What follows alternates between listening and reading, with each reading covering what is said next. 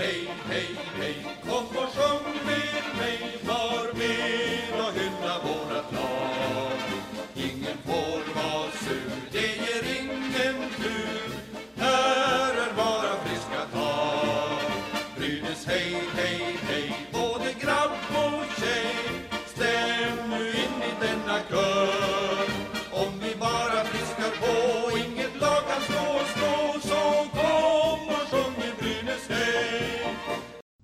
Välkomna ska ni vara till nytt avsnitt av Brynäspodden.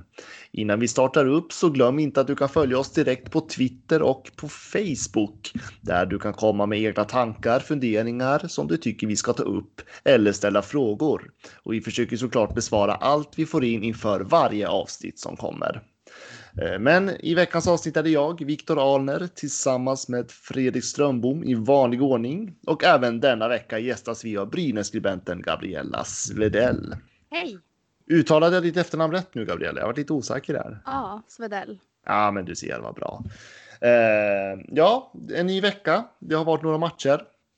Vinst och förlust. Eh, jag tänker vi kanske kan eh, hoppa rätt in på det tråkigaste ämnet. Eh, tung match mot Örebro. Eh, och Fredrik, du missade den. Jag missade den helt och hållet. Det dök upp i min app plötsligt. Match slut 1-4. Jag tänkte jävlar ja, det var match idag ja. Okej. Ja, det var ju. det var ju bra. Eh, Välplanerat. mm, verkligen. Det är bakläxa till dig. Mm. Eh, men Gabriella, du såg den. Jag såg den. Mm, eh, jag såg den också. Eh, vill du berätta, vad hade du för känslor runt den matchen? Mm. Ja, helt ärligt så kände jag att bra att vi förlorar. Om man Mhm. säger så. Mm, om att- du utvecklar så får du säga så. ja, jag utvecklar. Ehm, ja, tanken är väl att de senaste två säsongerna så har det gått väldigt bra på försäsongen och där under grundserien och vi har inte ens gått till slutspel.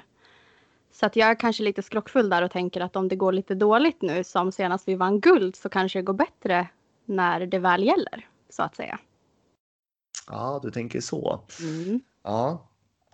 Eh, nej, jag satt och intalade mig själv hela matchen att det är bara andra träningsmatchen. Det är bara Mm. andra träningsmatchen. Det är bara andra träningsmatchen. Eh, och så fortsätter man så. Eh, Ja. För att eh, det var bara andra träningsmatchen och det syndes. Eh, Mm. det var laguppställning som jag inte alls kände mig riktigt trygg med från början ens. Eh, Det märktes att Örebro hade lite fler matcher. De sa ju själva till och med i intervjuerna att eh, de var steget före Brynäs. Eh, Att de hade lite mer match i, i sig. Och det Mm. tyckte jag, det var tydligt. Ja, nej men jag är beredd att hålla med. Eh, Så sen var det ju samtidigt så måste man väl ändå någonstans säga att man vart ju lite besviken på ändå. Eh, Men en match kan ju vara dålig, eh, men man vill ju ändå se någonting under en försäsong. Eh, Men det har varit lite så här uh, hela tiden. Det var ju att det kändes som att Brynäs hela tiden jagade. De kom liksom aldrig in, alltså de fick aldrig spela sitt eget spel. Det var hela tiden efter Örebros arena så att säga. Mm.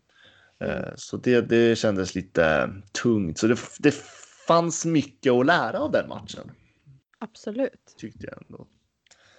Eh, Men Gabriella, såg du den på plats eller var du... Nej, jag såg den på plats. Gjorde Du jag. såg den på plats. Mm. Eh, Då missade du intervjuerna där med Simon. Ja, det gjorde jag. Var det något Eh, speciellt? Ja, alltså jag fastnade för, apropå det här inför alla för, varje försäsong så säger alla lag att de har aldrig tränat så mycket och de har aldrig varit så vältränade och, Mm. och så vidare och så vidare. Eh, nu höll jag på att säga Daniel Niklasson. Eh, Niklas, Daniel, Niklas Danielsson. Eh, sa ju då i intervju där att han har aldrig i hela sin karriär tränat så här mycket inför under en försäsong. Mm. Eh, Och han menar på att det här är någonting som vi kommer att få igen senare. Eh, Och eh, jag har i mitt nu kommer jag inte ihåg om det var med intervjun eller om det var någonting som Micke Campese berättade för mig efter den här intervjun spelades in förra veckan. Där man har kommit in med nya instrument för att mäta spelarnas resultat. Eh, och när man började mäta på det nya sättet så visade det sig att Brynäs var sämre tränade än vad man trodde. Jaha. Eh, vad man hade för känsla. Eh, och det här var ju någonting som man prövade i våras och nu när man gjorde de här testerna igen eh, efter sommaren så var det helt andra resultat. Eh, så att på någonstans så är väl det kanske bekräftelse att eh, Brynäs har väl tränat väldigt hårt. Och det är väl lite den bilden man har sett under Peter Anderssons ledning. Att det har varit väldigt tufft och stora krav på spelarna. Och jag säger inte att Brynäs har tränat mest i hela Sverige, vilket alla klubbar typ säger att de gör, eh, utan eh, det känns som att nu har man kanske lite mer ordning på hur vältränade spelarna faktiskt är. Eh, men jag tyckte det var intressant också utifrån det kan PC berätta för mig och det Danielsson säger till Simor. Eh, så då känns det ändå tryggt att eh, det kanske är så också. Att Brynäs har tränat bättre i år än tidigare. Känns det lite bättre också mm, när så som han säger att vi kommer få igen det senare. Det är ju kanon, men så har det ju sagts rätt många år i rad också. Sen har vi också fått de här skadorna i november, december som man börjar fundera på. Är det att man försäsong tränar fel eller vad är det som inte stämmer? För det är alltid någon som försvinner bort i november, december. Får hoppas att det är tvärtom då. Ja, alltså vad jag fick, bilden jag fick är att man har, man har ju ändrat sitt sätt att träna eh, och att man har satt högre krav på alla spelare individuellt. Eh, för det handlar ju inte om att man ska träna hårt alla gånger. Det handlar ju om att träna rätt också. Mm. Men samtidigt så vet, är det ju alltså en grundläggande att en vältränad kropp klarar av en lång säsong på ett helt annat sätt. Eh, Så att jag hoppas någonstans att det här är rätt håll eh, ut- i utvecklingen. Eh, Men det här är bara någonting som jag snappat upp. Jag vet liksom inte, jag har inte alls gått in på detaljnivå eh, hur man har förändrat försäsongsträningen eller ja, så. Men det var ändå intressant när Daniel sa, verkligen sa så i Simor samtidigt som Campese berättade. Mm, det pekar åt rätt håll i alla fall. Ja, men alltså man fick någon bekräftelse att okej, det kanske är så. Att Brynäs inte har varit så tränade som man har trott tidigare. Mm, Eh, För på någonstans kändes ju nästan det av på matcherna. verkligen. Eh, Så att ja, vi får se. Vi får se helt enkelt. Eh, Men förlust mot Örebro. Tråkigt. Samtidigt så jag håller lite med dig Gabriella att det är också nyttigt att förlora försäsongsmatcherna. Även om jag Mm. hatar att säga det. Men, Ja men såklart, man vill ju vinna men det är också som du säger nyttigt att förlora. Ja, precis. Eh, sen så är det ju, oh, nu ska vi se, är det Skoda Trophy? Är det så det heter? Ja, Eh, denna unika försäsongsturnering eh, som är näst högsta vinstsumman i svensk hockey. Ja. oj oj oj. Det är bara SHL som har högre vinstsumma. Eh, du vinner mer om du vinner Skoda Trophy än om du vinner Hockeyallsvenskan i rena pengar. Mm. Eh, en krona mer faktiskt, för Mm. att vara så tydlig. Eh, jag tror det är 101 000 man vinner om man vinner hela turneringen. Ja, och, vinner man, och vinner man Hockeyallsvenskan så vinner man 100 000. Okej. Eh, och anledningen till att man har satt den där kronan är för att de vill vara näst bästa så att säga. Så det är lite symboliskt. Eh, Men vinst mot Södertälje. Var någon av er som såg matchen? Nej, jag hade tyvärr inte tillgång till det. Så Nej, samma här. Eh, nej, eh, jag eh, firade min systerdotter så jag hade inte möjlighet heller. Eh, så att eh, ingen av oss har sett matchen. Eh, Södertälje Hockeyallsvenskt lag 4-0. Talar det någonting? Tycker Nej. nästan inte att det gör det. Nej, jag tycker inte det heller. Det är förväntat, eh, kanske inte 4-0 just, men förväntad vinst och åtminstone med två, två måls skillnad i alla fall kan man väl hoppas på. Men det blev fyra, så det är ju bara att Mm. tuffa på. Alltså det jag tycker är intressant med de här matcherna, det är inte vad resultatet blir eller liksom hur mycket man vinner med. Förväntan är att man ska vinna mot Hockeyallsvenskt motstånd, även om det är försäsong. Eh, Det jag tycker är mest intressant är vilka spelare som producerar. Mm. Eh, vilka spelare kommer igång och liksom eh, och sen det här liksom processen i att bygga de här strukturera lagformationerna. Det tycker jag är det mest intressanta. Eh, så att det var ju lite roligt. Eh, det var ju lite rörigt där med Danielsson. Eh, Ja. Det står ju på Brynäs hemsida att Danielsson är tvåmålsskytt. Officiellt så är han ju inte det. Men att han låg ju bakom ett mål där. Jan Så- Nyberg fick det målet istället. Ja, men precis. Men jag tycker ändå roligt att det är de där killarna som kommer igång och sen är det ju naturligtvis roligt att John Nyberg får ett mål ändå. Då. ja. Niklas Danielsson gjorde ju ett mål i andra perioden där i alla fall. Eh, nej, men jag tycker det är liksom viktigt att sådana här spelare kommer fram helt enkelt. Eh, och det är väl sånt och det är väl det jag vill, vill att liksom få ut av den här turneringen. ja, och 50 procent av målen vi gjorde den kvällen var ju också i powerplay. Mm. Lovande. Mm. Eh, powerplay kommer ju vara Brynäs va kanske vassaste vapen i vinter tror jag. Ja. Eh, Jag förväntar mig ett starkt powerplay. Brynäs har ju av tradition varit väldigt duktiga på det. Eh, I fjol var det ju tack vare Emil Molin där. Så att eh, ja, Vi har ju potential att kunna bli, alltså på pappret, kanske det bästa powerplayet som SHL kommer, kunna ställa upp. ja, och det är det jag tänker kommer vara ett av våra vassaste vapen i vinter. Alltså jag förväntar mig det Mm. eh, på, det här, på det här laget. För däremot så är jag mer oro, orolig i spel 5 mot 5.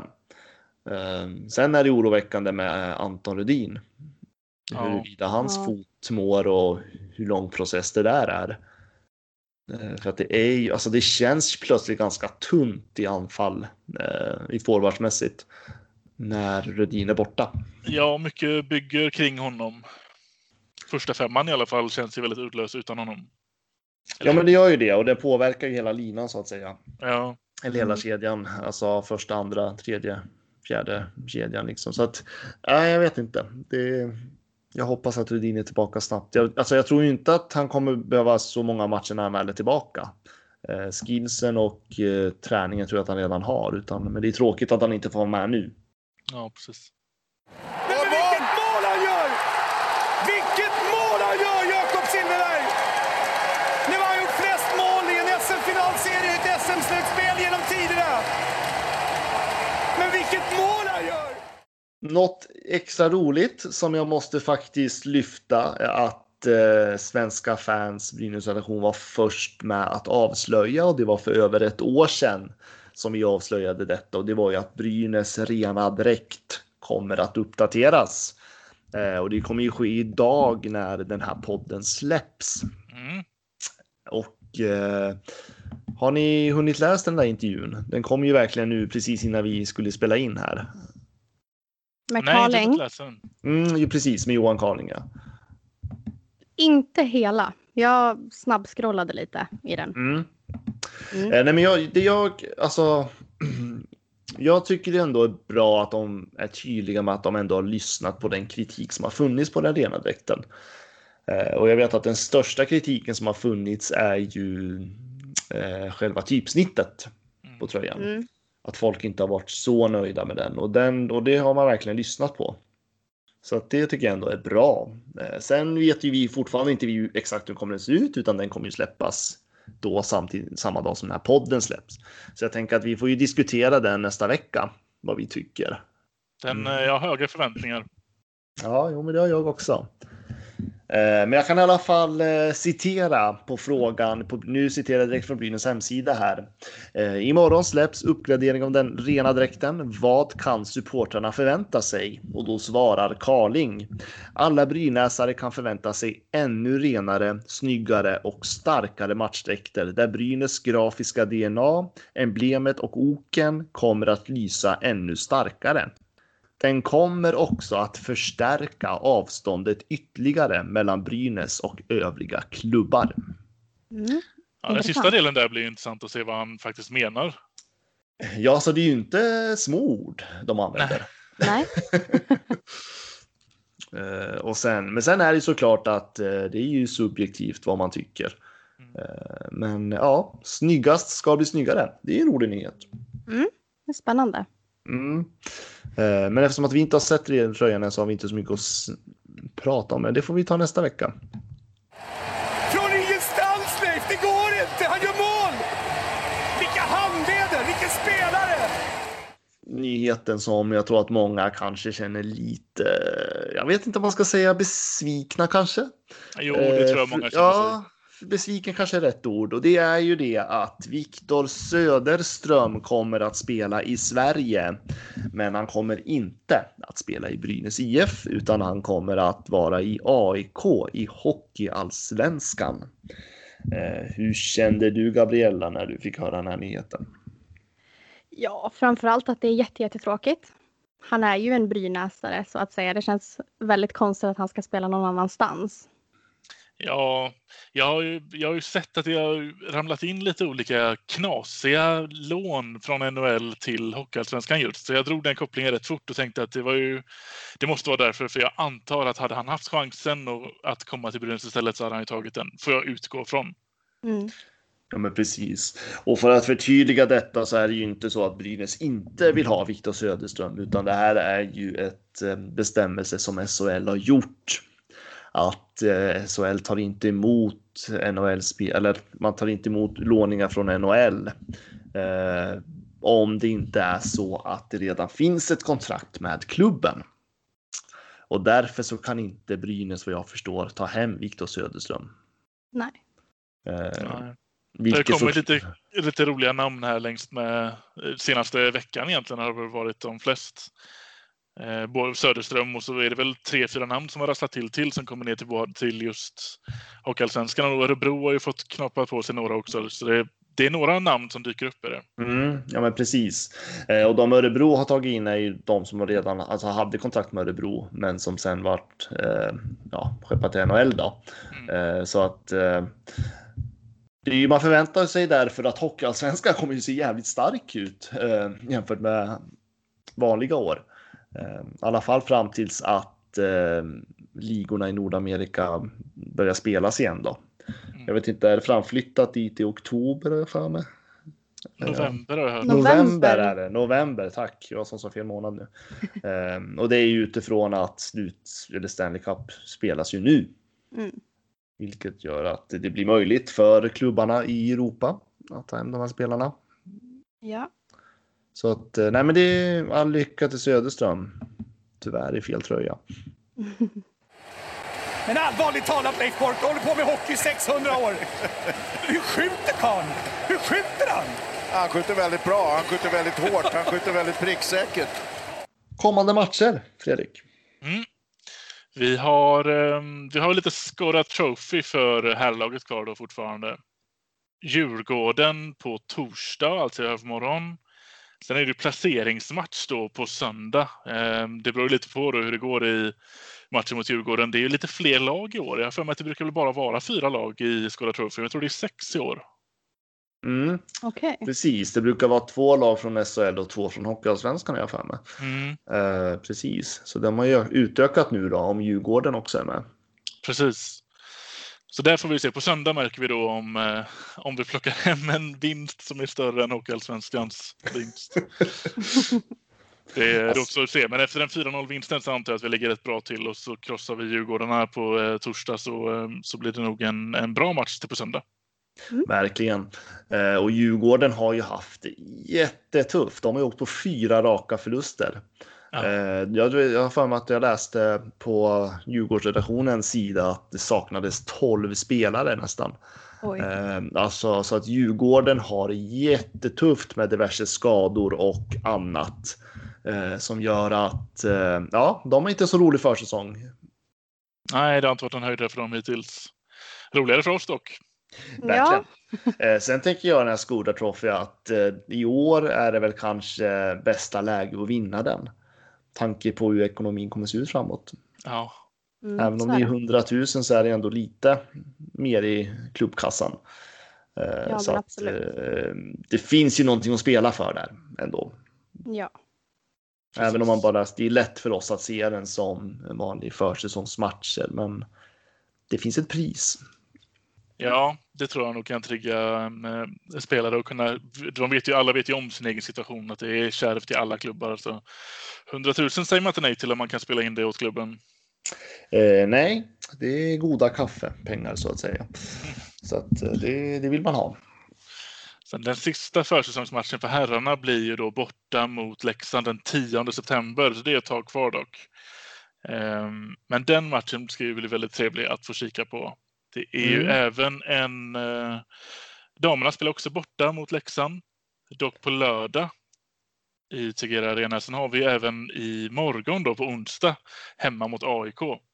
Så damerna har ju bara två eh, försäsongsmatcher kvar. Sen drar ju deras säsong snart igång. Och herrarna har ju tre då kvar sammanlagt. Ja, det närmar sig, det närmar sig. Ja. Ja, nej, men det, det ska bli roligt när serien drar igång. Det är då Ja, allt Verkligen. börjar. Mm, det är det man längtar efter. Ja. Mm. Oh ja.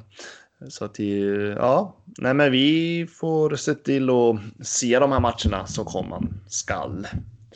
Eh, ja, jag ska ta på mig och eh, ja, jag ligger lite efter det där så jag ska definitivt se till att se, se så många som möjligt. Ja, du som Ja. till och med missade. Ja, Ja, då, ingen fara. Det är bara försäsong. Det är det för oss också.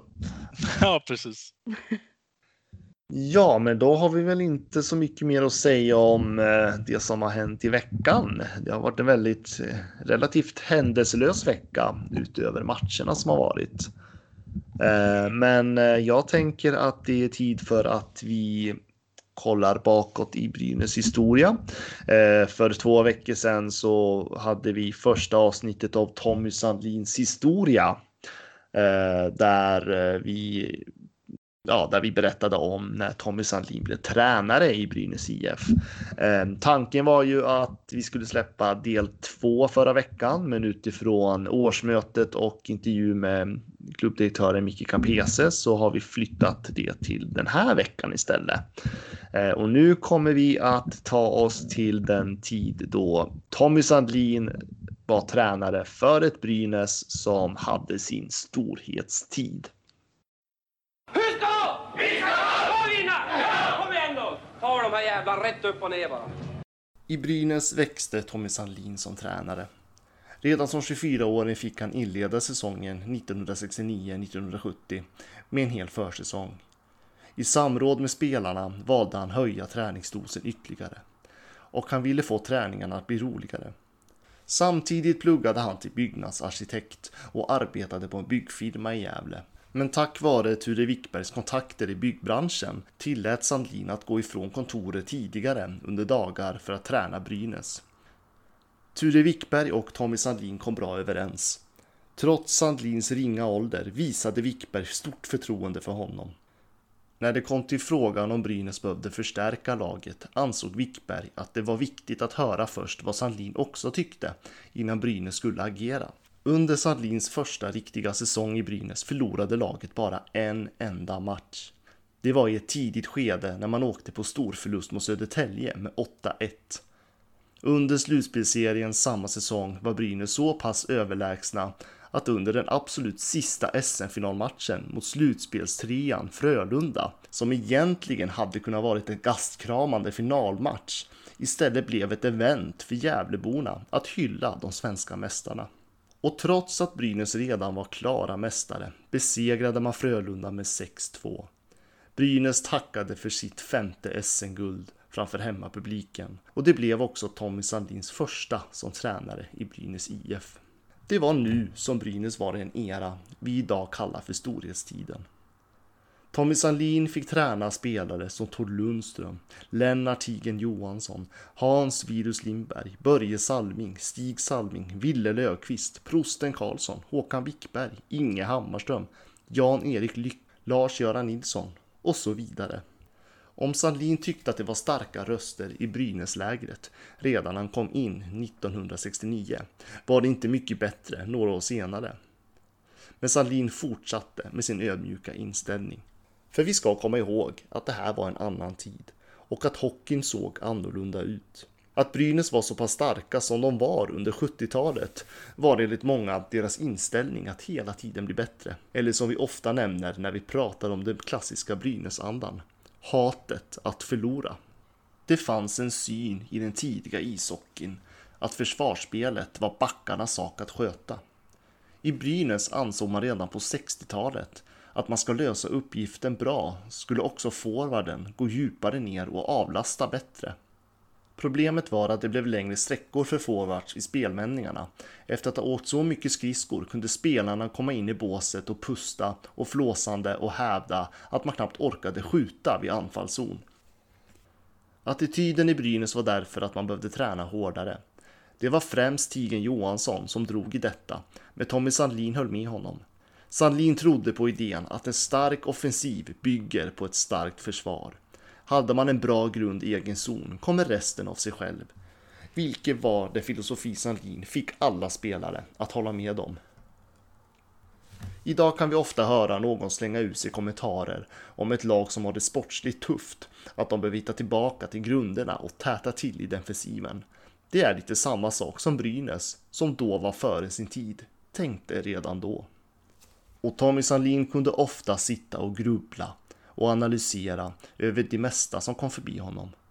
Han fastnade för flertal idéer och filosofier från långt bak i tiden och Gävlehistorikern Ulf Ivar Nilsson berättar att Tommy Sandlin alltid bar runt på en perm som var som hans bibel. Och alla träningsprogram och idéer byggdes på sådan vetenskapligt faktum att Sandlin fick smeknamnet Hockeyprofessorn. Sandlin var också tidig med att tänka på individen i laget. Han tog ofta fram individuella träningsprogram, precis som fystränare gör i dagens hockey.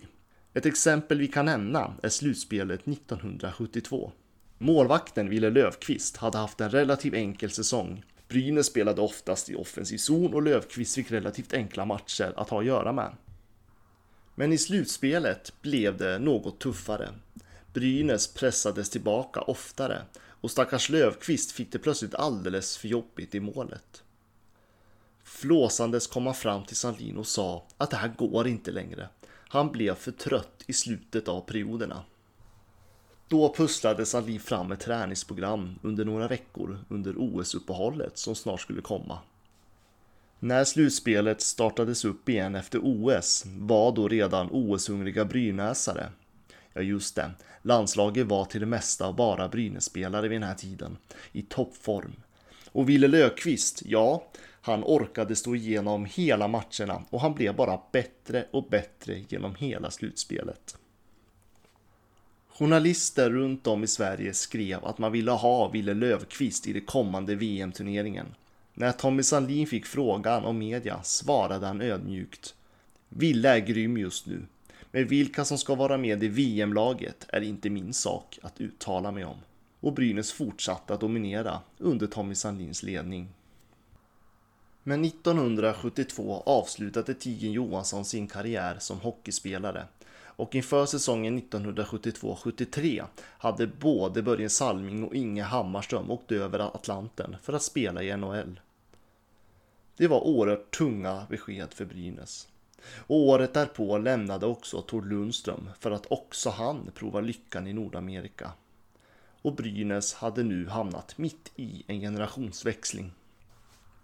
Med alldeles för tunga tapp de senaste åren kallade Ture Wickberg till krismöte med Tommy Sandlin, där bland annat Tigen Johansson och Breit Hellman också deltog.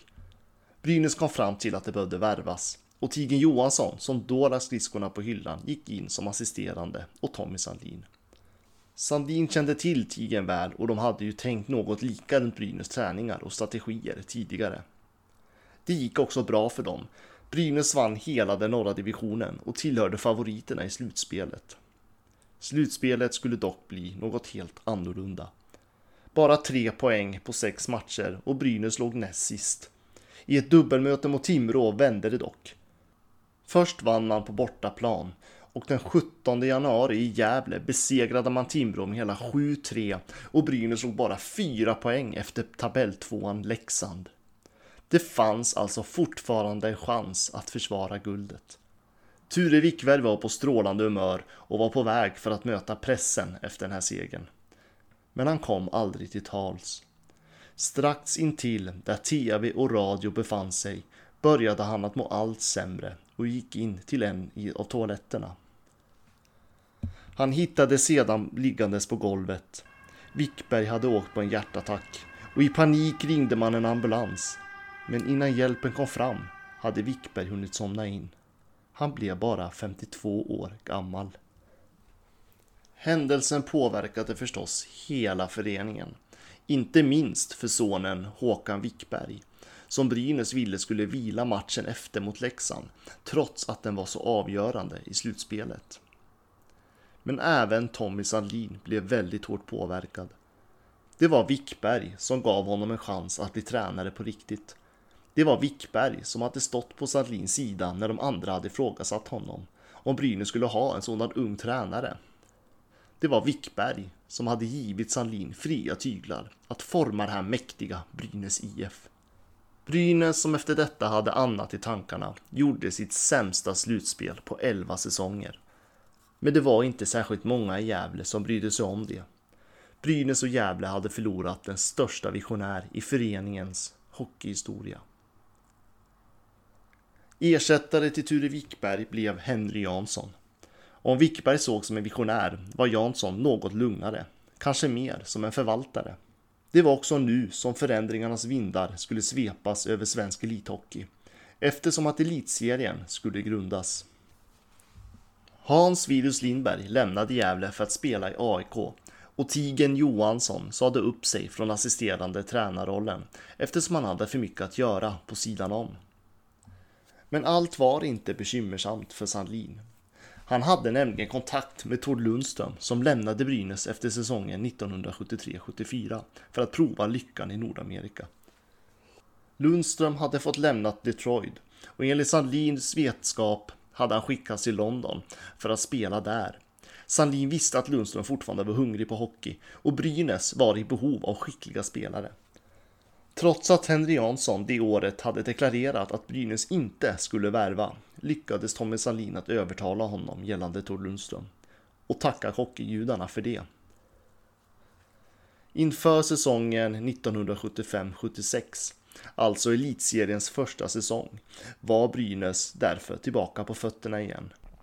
Gävlelaget dominerade hela grundserien och såg till att vinna elitseriens första SM-slutspel och deklarerade klubbens åttonde SM-guld. Ju längre in på 70-talet desto mer fick Sverige upp ögonen för den unge hockeyprofessorn. Tidigare hamnade han rätt ofta i skuggan av stora landslagsstjärnor. Kanske berodde det också på Sandlins personlighet. Men trots att stjärnorna blev äldre och nya spelare kom in fortsatte Brynäs att dominera. Och frågan som alla i hela Sverige ställde sig. Hur 17 gjorde Tommy Sandlin? I en intervju med Sveriges Television svarade han Vad är hemligheten? Så tänka mig att vi tränar oftare och intensivare än de flesta andra lag. Man hade nu börjat bli allt mer nyfiken på Sandlins tränarfilosofi. Sandlin var intresserad av samhället och han förankrade gärna samhällets utmaningar till ishockeyn. I en intervju med Sandlins dotter, Lena Sandlin, berättar hon hur hennes pappa beskrev att allt som händer i samhället också kan hända i ett hockeylag, fast på miniatyrnivå. Hans ledarfilosofi förknippar många som något socialdemokratiskt tankesätt. Laget före jaget. Alla kedjor fick i princip lika mycket istid, precis som i knatteserierna. Samtidigt som Sandlin blev hyllad som tränare var det också många som fnyste åt hans så kallade sossehockey. Men Sandlin var före sin tid och han hittade nyckeln till hur man ska forma ett lag. Och jag citerar vad Sandlin skriver i boken Ett spel för livet. Låt mig först bara säga att jag tror på meningsutbyte mellan tränare. Diskussion för utvecklingen framåt. Man får aldrig inbilla sig att man vet allt själv. Det gäller att lyssna och vara ödmjuk. Livet är gemensamma ansträngningar av många. Lyssna även på vad spelarna har att säga. Lyssna och pröva. Man kan hitta guldkorn överallt. Tålamod, uthållighet och vilja att förändra är egenskaper som en tränare och ledare alltid måste bära med sig. Och hur tufft mina spelare än har tränat vill jag att de ska komma ut från träningen med ett leende på läpparna. Man har inte haft en bra dag om man inte gjort någonting för någon annan.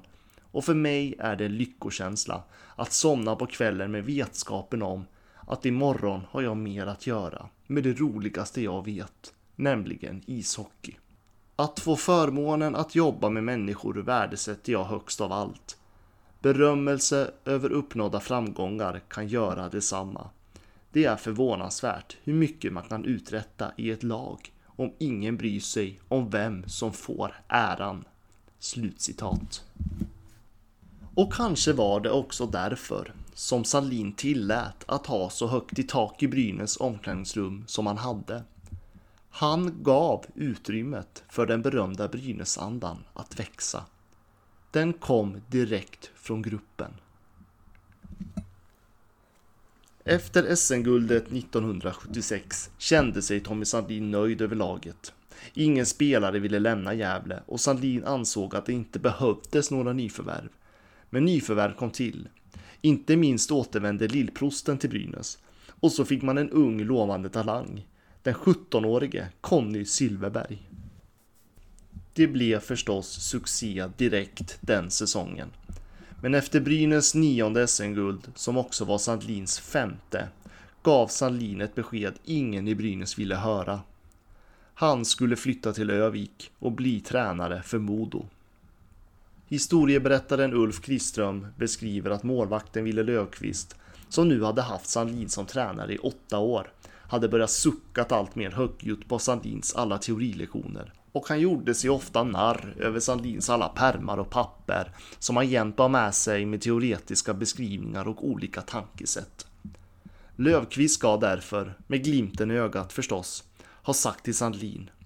Lycka till Tommy, du kommer nog att trivas i Modo, för där har de ett eget pappersbruk.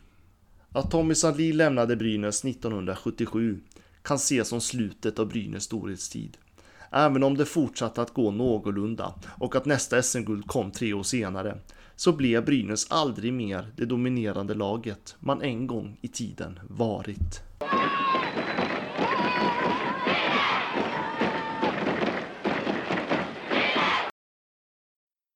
Ja, det blev en liten, eh, en lite längre del av Brynäs backspegeln den här gången. Ehm, Alltid lika intressant. Ehm, vad blev det nu? Det blev fem SM-guld, i, inte i rad, men det blev fem SM-guld för Sandlin innan han hoppade av, va? Ja, precis innan han eh, packade väskan och åkte upp till Övik. Ja. Det kändes lite knepigt. Vad ska han dit göra egentligen? Ja, men precis. Eh, exakt varför han eh, tog sig till Modo, det har jag faktiskt inte kollat upp riktigt än. Eh, men sen så, jag tänker tiden, där kommer vi sammanfatta nästa vecka. Och, eh, Det blev ju ändå bara ett för honom där, så det är ingen fara. precis. Nej, och eh, det var ju verkligen så att eh, han fick ju verkligen träna den tiden som jag tror att alla brynäsare drömmer sig tillbaka till. Även vi som inte levde då Ja. har ju hört historierna om Brynäs storhetstid på 70-talet, eh, slutet av 60-talet. Eh, så att eh, det var ju. Det var en, ja, det hände mycket både i svensk Ja. hockey och i Brynäs IF under den tiden. Goda tider.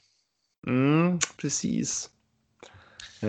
Var det någonting särskilt ni tänkte på när ni hörde den här delen? Ja, det jag reagerade mest på det var väl kanske det här med Tures död. Det berörde mig väldigt mycket i alla fall. Mm. Mm, Ja, Jag stannade upp också och spelade om den lilla snutten som du, när du pratade om det där. Mm. Ja, men precis. Eh, och Ture Wickberg var ju så viktig både för Brynäs, för Gävle, eh, hockeyn i stort skulle jag nästan vilja säga. Men framförallt var han ju otroligt viktig för Tommy Sandlin. Eh, Precis. det vart ett annat Brynäs när Ture Wickberg försvann. Mm. Eh, och eh, det kanske inte heller blev det Brynäs som passade Sandlin. Nej. Eh, Så att det är ju det är såklart att eh, mycket hände. Ture Wickberg var ju liksom Brynäs starke man så att säga. Ja. Och jag tänker vi kommer ju vid ett annat tillfälle i den här podden att också berätta om Ture Wickberg och det han har gjort för Brynäs. För det är honom vi egentligen ska tacka för att Brynäs IF vart den här elitföreningen som han faktiskt blev. ja, precis. Och utan honom, ingen, eh, utan Wickberg, ingen Sandlin. Det. Nej, det hade det absolut inte blivit. Mm. Eh, nej, men sen var det ju, tycker jag, jag tycker ändå det är väldigt eh, uppenbart när man tittar tillbaka på Sandlin och den här tiden hur han, eh, när jag nämnde där att han tillät ju den här hårdheten och den här eh, kulturen som fanns i Brynäs. Eh, Alla pratar om den här berömda Brynäsandan och liksom det här hatet att förlora, att grabbarna var lite hårda på varandra, de slogs på träningarna. Eh, Sandin tillät ju det här. eh, på något sätt. Mm. Eh, och han tillät det utifrån hans ledarfilosofi också, för det här kom ju från gruppen. Det var ju gruppens vilja som kom igenom. Eh, jag menar, en ledare idag hade ju aldrig tillåtit det här. Nej. Nej. Eh, De hade aldrig tillåtit att spelarna började liksom tjafsa varenda träning och att det nästan blev slagsmål ibland. Och, eh, idag är det lite mer, lite mer att det är tränaren som har mandatet. Mm. Eh, Det är tränaren som styr. På den här tiden så fanns det mycket, många ledare i det här lag- laget och Sandlin tillät dem vara ledare också. Ja, det är en spännande avvägning att kunna göra den. Eh, speciellt när han, han var ju fortfarande ung. Alltså hela den här perioden så är han ju han är ju ung i alla mått mätt om man kollar på hur tränare ser ut idag. Oh ja, oh ja. Det skulle ju aldrig komma en eh, 20-åring till SHL idag och eh, få styra och ställa. Det skulle ju inte hända liksom. Ja, det är knappt som de får vara assisterande då. Nej, nej, nej, nej, nej, Nej. herregud. Man är ju ung, alltså som tränare så är du ju ung om du är 40 till och med liksom. Då Ja. tycker man att du är en måttligt ung. Eh, Jag menar Sam Hallam, vad var han? Han var väl strax över 30 när han blev, Mm. Ja, tränare. Och det var ju jätteungt tyckte man. För att vara huvudtränare på den här nivån. Så att det är liksom, det har ju hänt någonting där också. mm. Eh, Men det var ju Ture Wickberg som tillät det här. Eh, Och det ska vi ju tacka för naturligtvis. Mm, verkligen. Så, och sen gillade jag också det här med Sadlin, att han, han var lite före sin tid. ja. Eh, det här med liksom individuella träningsupplägg. Eh, ja, men det här klassiska som man pratar, som vi, jag tror att vi nämnde några gånger i vintras. Man ska jobba tillbaka på grunderna, jobba på defensiven. Det här var hans tänk hela tiden och Mm. Brynäs köpte det här. Och för oss idag är det så självklart, men på den här tiden var det ju inte det. Nej. Så att ja, nej. Men del tre kommer nästa vecka. Vad handlar Spännande. den om då? Då är det när Tommy Sandlin, eh, ja men lite kort om hans tid i Övik och i, ska vi se, Umeå. Han var ju i Björklöven ett tag också. Eh, sen så kom han ju tillbaka till Brynäs i början av 90-talet. Och då är det ett helt annat Brynäs än det han lämnade. Vilket kommer att, ja, det kommer bli lite interna intriger eh, som kommer att ställa till det på gott och ont, ska jag säga. Så det har vi se fram emot nästa vecka. Ja, spännande. Intressant. Mm. Eh, Men då kan vi börja ta oss över mot en, ehm, en Erika Gram-intervju istället. Det ser vi fram emot. Ja. Får vi eh, ungefär en halvtimme av eh, lite tankar från både spelaren Erika och även sportchefen Erika. Eh, hon kör ju dubbla roller här fortfarande, åtminstone säsongen ut. Sen får vi se vad som händer. Men hon tar oss igenom lite tankar både kring eh, damhockeyn och Brynäs i sig. Jag tyckte att det var väldigt intressanta tankar hon hade så att det är bara att hänga kvar så kommer hon här. Jag upplevde, upplevde ju ett självmål med en jävla skitregel. Vet du fan vem som har kommit på de där jävla reglerna. Sådär, och då har jag transporterat mig till, eh, inte till Gävle riktigt, men vi får köra det här på länk nu i och med att det är lite coronatider och så. Eh, men eh, jag har Erika Gram med mig. Välkommen till Brynäspodden. Tack så jättemycket. Det var jättekul att du ville ställa upp. Du har varit väldigt efterfrågad av eh, rätt många av våra lyssnare faktiskt. Ja, vad roligt. Nej, men självklart. Det känns jätteroligt att vara med. Det ligger i, i klass med Campese vill alla ha in, alla vill ha in Rhodin och alla vill ha in dig. Ja, vad roligt. Det har vi gjort eh, de flesta glada här i alla fall. Ja, jag hoppas det. Eh, Jag tänker att vi hoppar rätt in i det. Du har ju du har haft en väldigt lång karriär redan, redan hittills och den är ju inte över. Eh, Det mesta av det har du ju spelat i Modo. Mm. Vad blir det här? Ditt tredje år i Brynäs blir det va? Ja, precis. Vill du börja med att berätta lite om din tid i Modo? Du gick i hockeygymnasiet där misstänker jag. Ja, precis. Jag började redan i Modo när jag gick i årskurs 8 när jag var 14. Eh, Jag är ju ursprungligen från Kramfors och det är ju 8 mil emellan. Det fanns ju ingen dam och flickhockey i Kramfors och då åkte jag dit och sen två år där på högstadiet spelade jag både med Kramfors med killarna och sen med Modo med damerna där. Eh, Sen flyttade jag till Övik när jag började gymnasiet och gick hockeygymnasiet där och sen blev jag kvar väldigt många år. Eh, Han Ja. spelade 13 år i Modo. Och även jobba på, på kontoret där uppe då, på kansliet. Så att, mm. Eh, hur, eh, hur såg övergången ut där? Om, man, eh, om vi hoppar nästan över hela din Mododel här, men hur kommer Ja. det sig att du, att du valde att flytta till Gävle och spela för Brynäs istället eftersom att du har varit så lång tid i Modo? Ja, alltså jag hade väl ändå ganska många liksom, alltså många år hade jag ju anbud från många andra klubbar, men det kändes alltid i magen som att jag inte riktigt var klar i Modo, att det fanns mycket liksom, jag kände alltid inspiration att vara kvar där. Eh, men sen 2018 därefter hade det varit OS i Sydkorea och efter ett OS-cykel som damspelare så blir det nästan som att det börjar om på något sätt. Eh, och då kände jag väl att eh, magen kändes väl att om jag ska testa någonting nytt så är det väl dags att göra det. Och sen var det inte bara hockeyn som lockade mig till Gävle och Brynäs utan det var ju även jobbdelen så kanske lockade mest. Och sen att jag får fortsätta spela på elitnivå har väl bara varit en bonus. Ja, just det. Okej. Okay vad skulle du säga att dina första intryck av Brynäs var? Om vi säger att du bara fokuserar på i väldigt börjande stadie av, av att du anlände. Var det en stor skifte av hur man jobbar i Brynäs jämfört med hur man jobbar i Modo? Nej, egentligen inte. Eh, jag jobbade i Modo både när de var i SHL och sen var jag ju med och åkte ur, eller åkte ur SHL till Hockeyallsvenskan.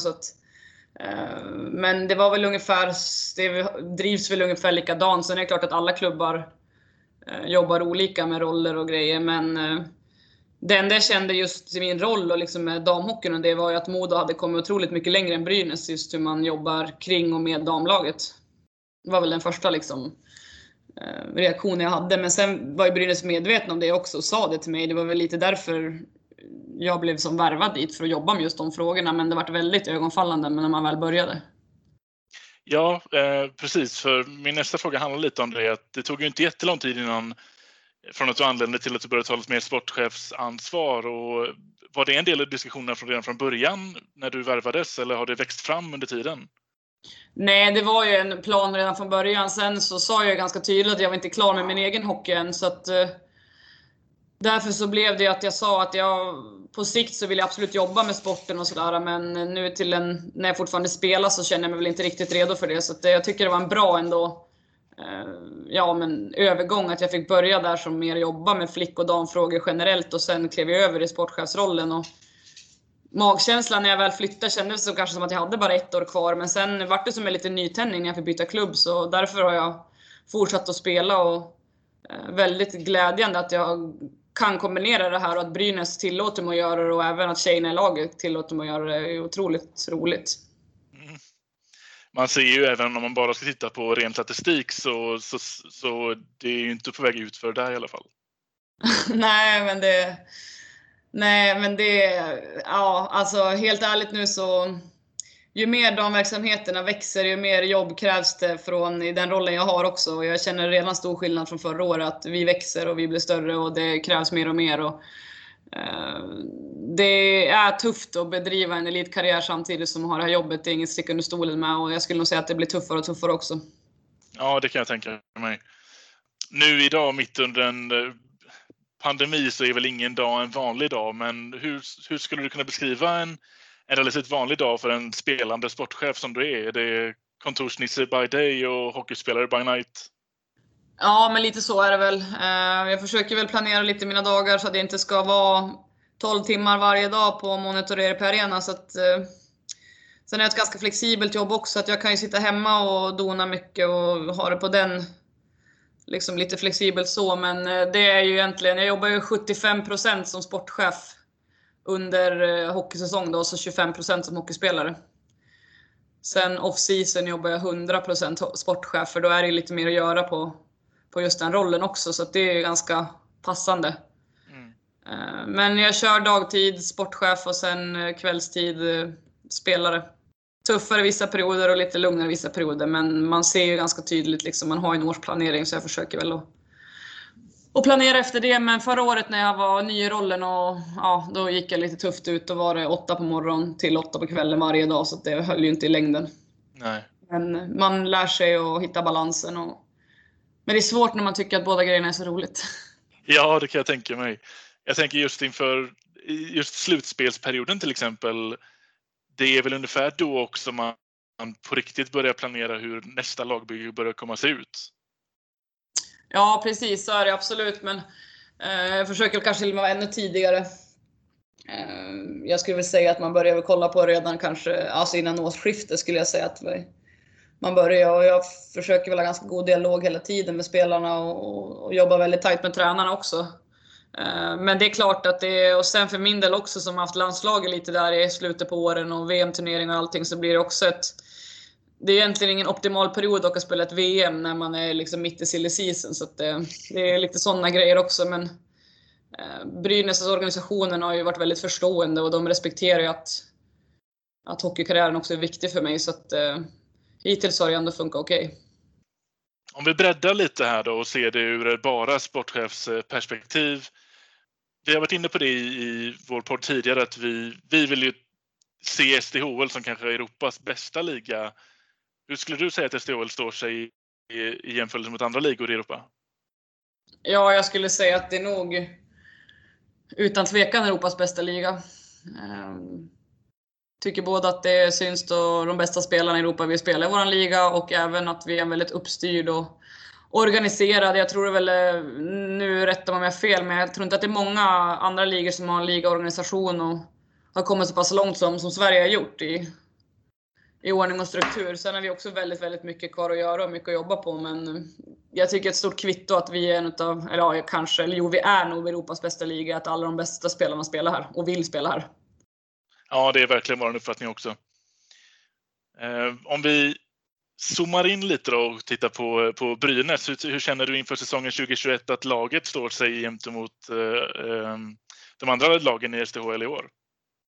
Nej, men jag tycker det känns bra. Jag tycker det är en spännande trupp. Och om vi tänker mot förra året så har vi balanserat upp truppen lite grann.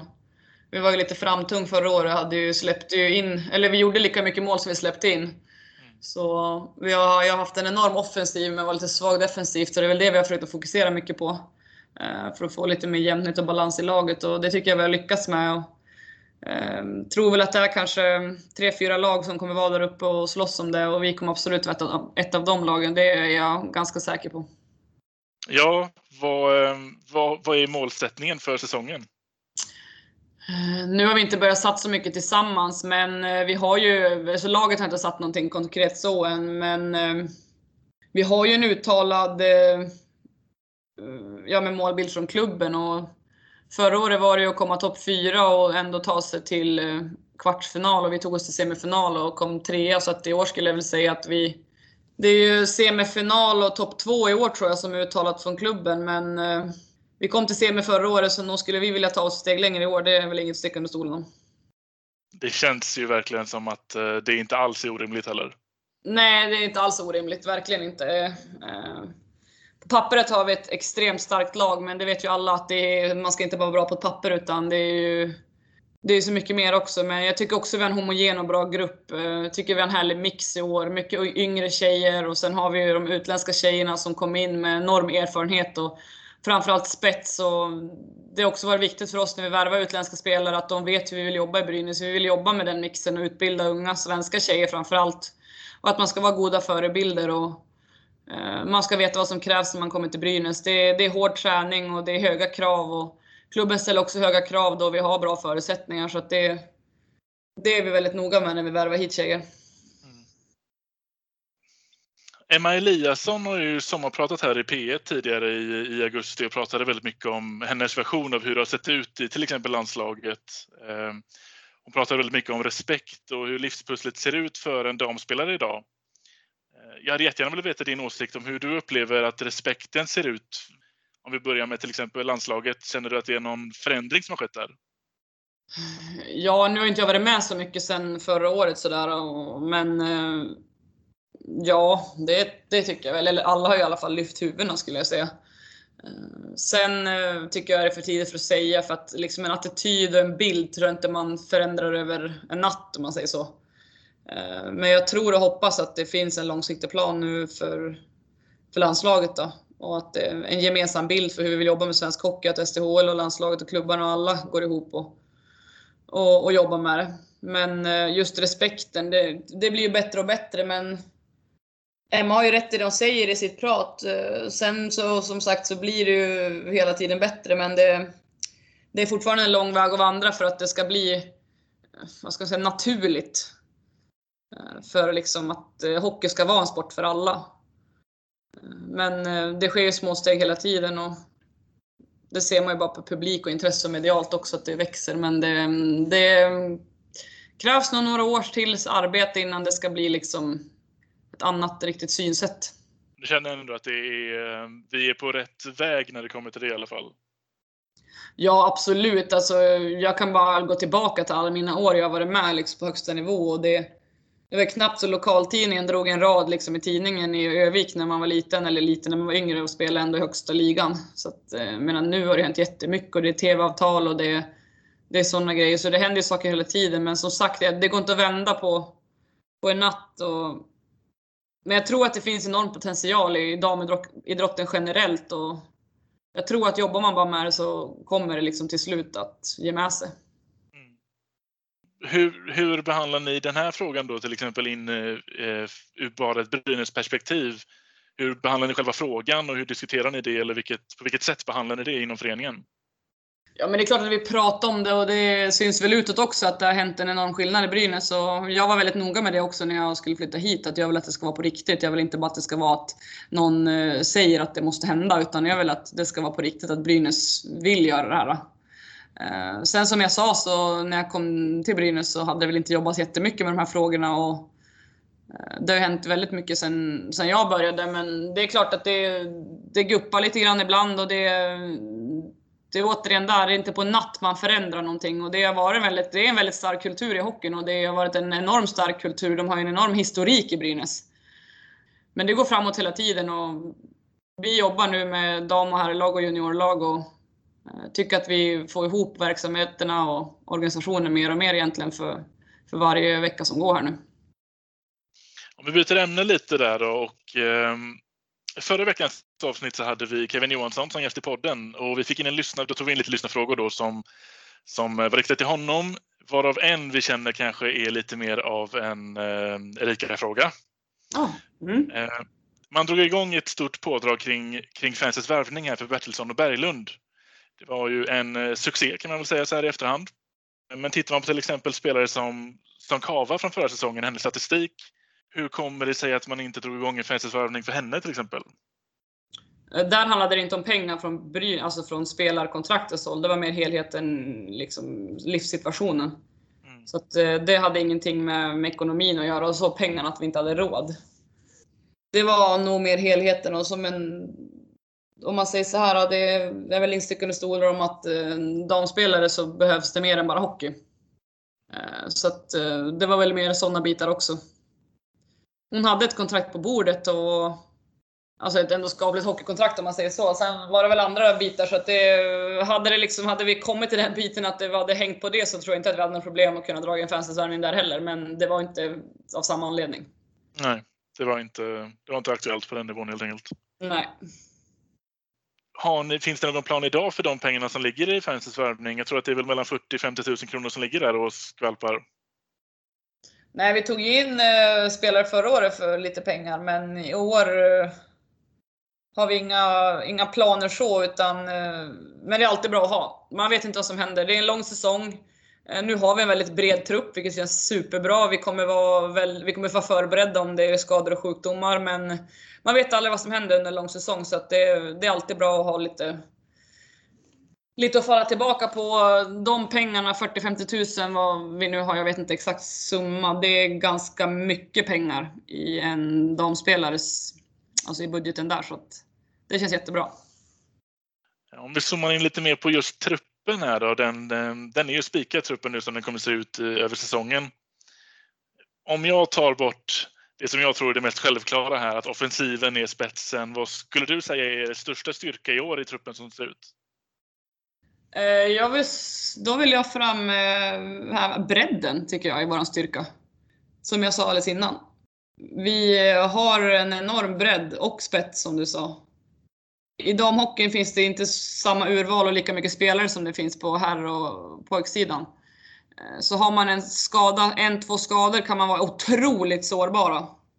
Eh, och det kan göra, har man en längre skadeperiod på viktiga spelare, då kan det göra att man hamnar i botten på serien. Man bara kan nämna Modo till exempel förra året hade en höst med väldigt mycket tongivande spelare som var, och vad hände där? Jo, de hamnade under strecket. Eh, så det känns som en otrolig styrka för oss i år att vi har så pass bred trupp så att skador och sjukdomar kommer nog inte drabba oss så hårt. Och det skulle jag säga är en enorm styrka i damhockeyn då man kan bli så otroligt sårbar. Och där, och där misstänker jag, det är min, eh, min amatörmässiga eh, gissning, men det kanske inte alltid har med skador att göra heller, utan livspusslet i allmänt kanske gör att alla spelare inte alltid är tillgängliga för alla matcher. Exakt, det också. Och, så att det känns det känns faktiskt jättebra att vi har ändå kunnat landa en så otroligt bra trupp med en sån hög nivå på alla spelare. Det känner vi oss trygga med. Sen har vi också startat samarbete med Sandviken, division 1 där. Eh, vilket också känns bra att eh, vi hela tiden kan få in spelare därifrån som vill komma och träna med oss. Så att vi alltid har mycket folk på träningarna och kan bedriva en bra vardagsträning också. Eh, det är inte bara matcherna som ska fungera utan det är väldigt viktigt att vi har en bra träningsmiljö hela tiden. Och Sandviken kom in där och mycket yngre hungriga tjejer som vill komma in och se och lära. Så det, det känns superbra även det. Ja, precis. Den har vi också lite funderingar kring. Ehm, Skitkul samarbete. Hur, hur kommer det i praktiken gynna Brynäs lite mer konkret? Vi startar ju nu vårt lokala hockeygymnasium här. Eh, första årskullen nu 2004 börjar nu i höst. Eh, och eh, en av de spelarna, Sofia Ljung, går ju, har ju tagit plats direkt i SDHL-truppen, men de andra spelarna spelar i Sandviken. På kvällstid så går de hockeygymnasiet i Gävle och Brynäs. Eh, sen eh, tanken med det är ju också att eh, de ska födas där och att det vi ska investera i spelarna, att det ska bli SDHL-spelare på sikt och få spelare till vårt representationslag. Sen som jag sa så är det alltid bra att ha samarbete med ett lag för att kunna fylla på med spelare. Och även spelare i vårt lag som kanske behöver logga lite mer istid. Om man har haft en tuffare period kanske man inte får Eh, den istiden man behöver. Då finns det också möjlighet att eh, gå och spela matcher med Sandviken och få spela division 1 och logga mycket istid där. Så att, eh, jag brukar kalla det, prata om ett ekosystem, att vi, vi föder varandra. Och det tror jag är A och O för att man ska ha en långsiktig och hållbar verksamhet. Och då är det en, ett, en, en regionslösning och inte bara för Brynäs då såklart? Nej, det är för hela regionen. Det är även för Sandviken för att de ska hålla igång och sådär. Och sen har vi ju startat flickverksamhet och nu startar vi hockeygym så att vi vill ju få till hela den här liksom hockeytrappan i Gästrikland. Att man ska kunna vara fyra år och börja spela ishockey och sen kunna göra hela sin karriär om man vill i Gävle och Gästrikland, eller Sandviken. Så att, eh, det är väl det som är tanken. Ja, spännande samarbete. Får hoppas att det eh, leder dit ni, ni vill. Ja, det hoppas vi med. Om, man jämför, eh, om vi ska jämföra herrlaget, eller till exempel för herrlaget så handlar ju ett kontrakt väldigt mycket då om pengar, kanske mestadels. Det är ju inte riktigt samma sak på, på damsidan såklart. Vi har ju också hört väldigt många historier där, där spelare själva kontaktar dig för att de har hört talas om Brynäs och, och, och vill spela för Brynäs. Vad tror du är den faktorn som gör att Brynäs attraherar så många utifrån, att de själva vill ta initiativet och spela för Brynäs? Det handlar mycket om förutsättningar och förutsättningar runt omkring och sen tror jag också mycket handlar om att, eh, att vi har ett bra lag sportsligt också. Så, så vill ju många vara en bra sportslig miljö, men jag tror också att det är mycket runt omkring att vi har bra förutsättningar med liksom omklädningsrum, gym, istider, eh, alltså material. Vi har ju ett fantastiskt fint materialavtal med Bauer och vi har ju Alltså sådana saker runt omkring är ju superviktigt för damspelare. och även att Gävle är en bra stad just um, geografiskt. Det är mycket sådana saker som också spelar mycket spelar roll. Liksom. Så det är väl också de grejerna. Men framförallt tror jag att det handlar mycket om att Brynäs påvisar att man vill någonstans med damverksamheten. Och då landar vi tillbaka i just det här att man blir sedd, man blir respekterad, accepterad. Att det är mycket sådana grejer som också spelar in. För att jag tror inte att alla damverksamheter i, i Sverige känner sig alltid välkomna om man säger så. Nej. Eh, så att jag tror att vi, att vi vinner mycket på det.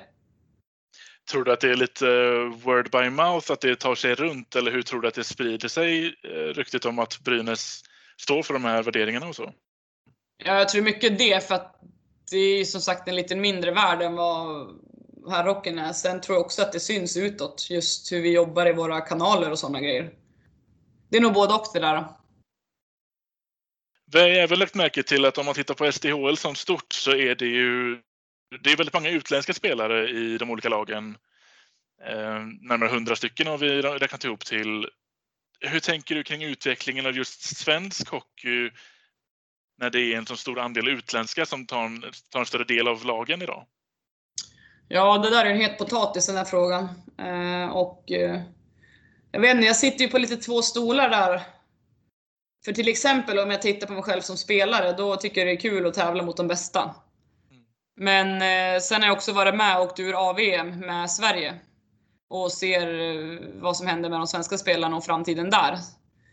Så jag är väldigt kluven där. Men vi har ju en tydlig liksom, strategi hur vi vill jobba i Brynäs och vi vill ju jobba och utveckla och jobba med unga svenska tjejer och ta ansvar för det och ge dem förutsättningar och, och, och sådana grejer. Så att eh, vi försöker hitta en balans i det där att inte ta in för mycket utländska spelare och samtidigt ska de här utländska spelarna inte vara, förstå mig rätt, breddspelare utan det ska ju ändå fylla en funktion. Eh, och har liksom en spetsroll och komma hit som jag pratade om innan och vara en bra förebild och, och vara liksom seriös och verkligen putta in.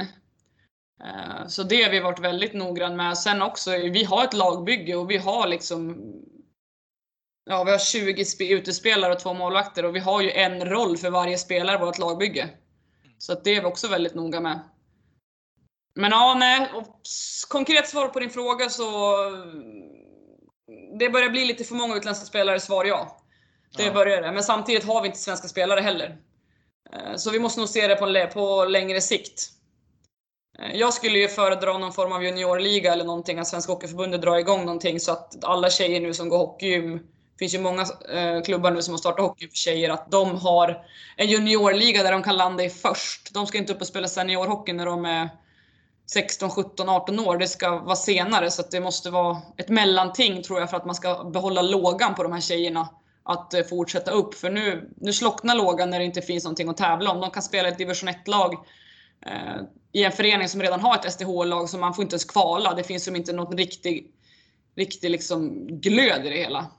Så att, eh, det är en jättesvår fråga och den är jättesvår att lösa. Liksom så. Men jag tror att man måste lägga en långsiktig plan för att då kommer det naturligt att, att falla på plats. Sen tror jag också att om USA och Kanada får igång någon form av proffsliga tillsammans med NHL så kommer mycket utländska spelare söka sig dit också.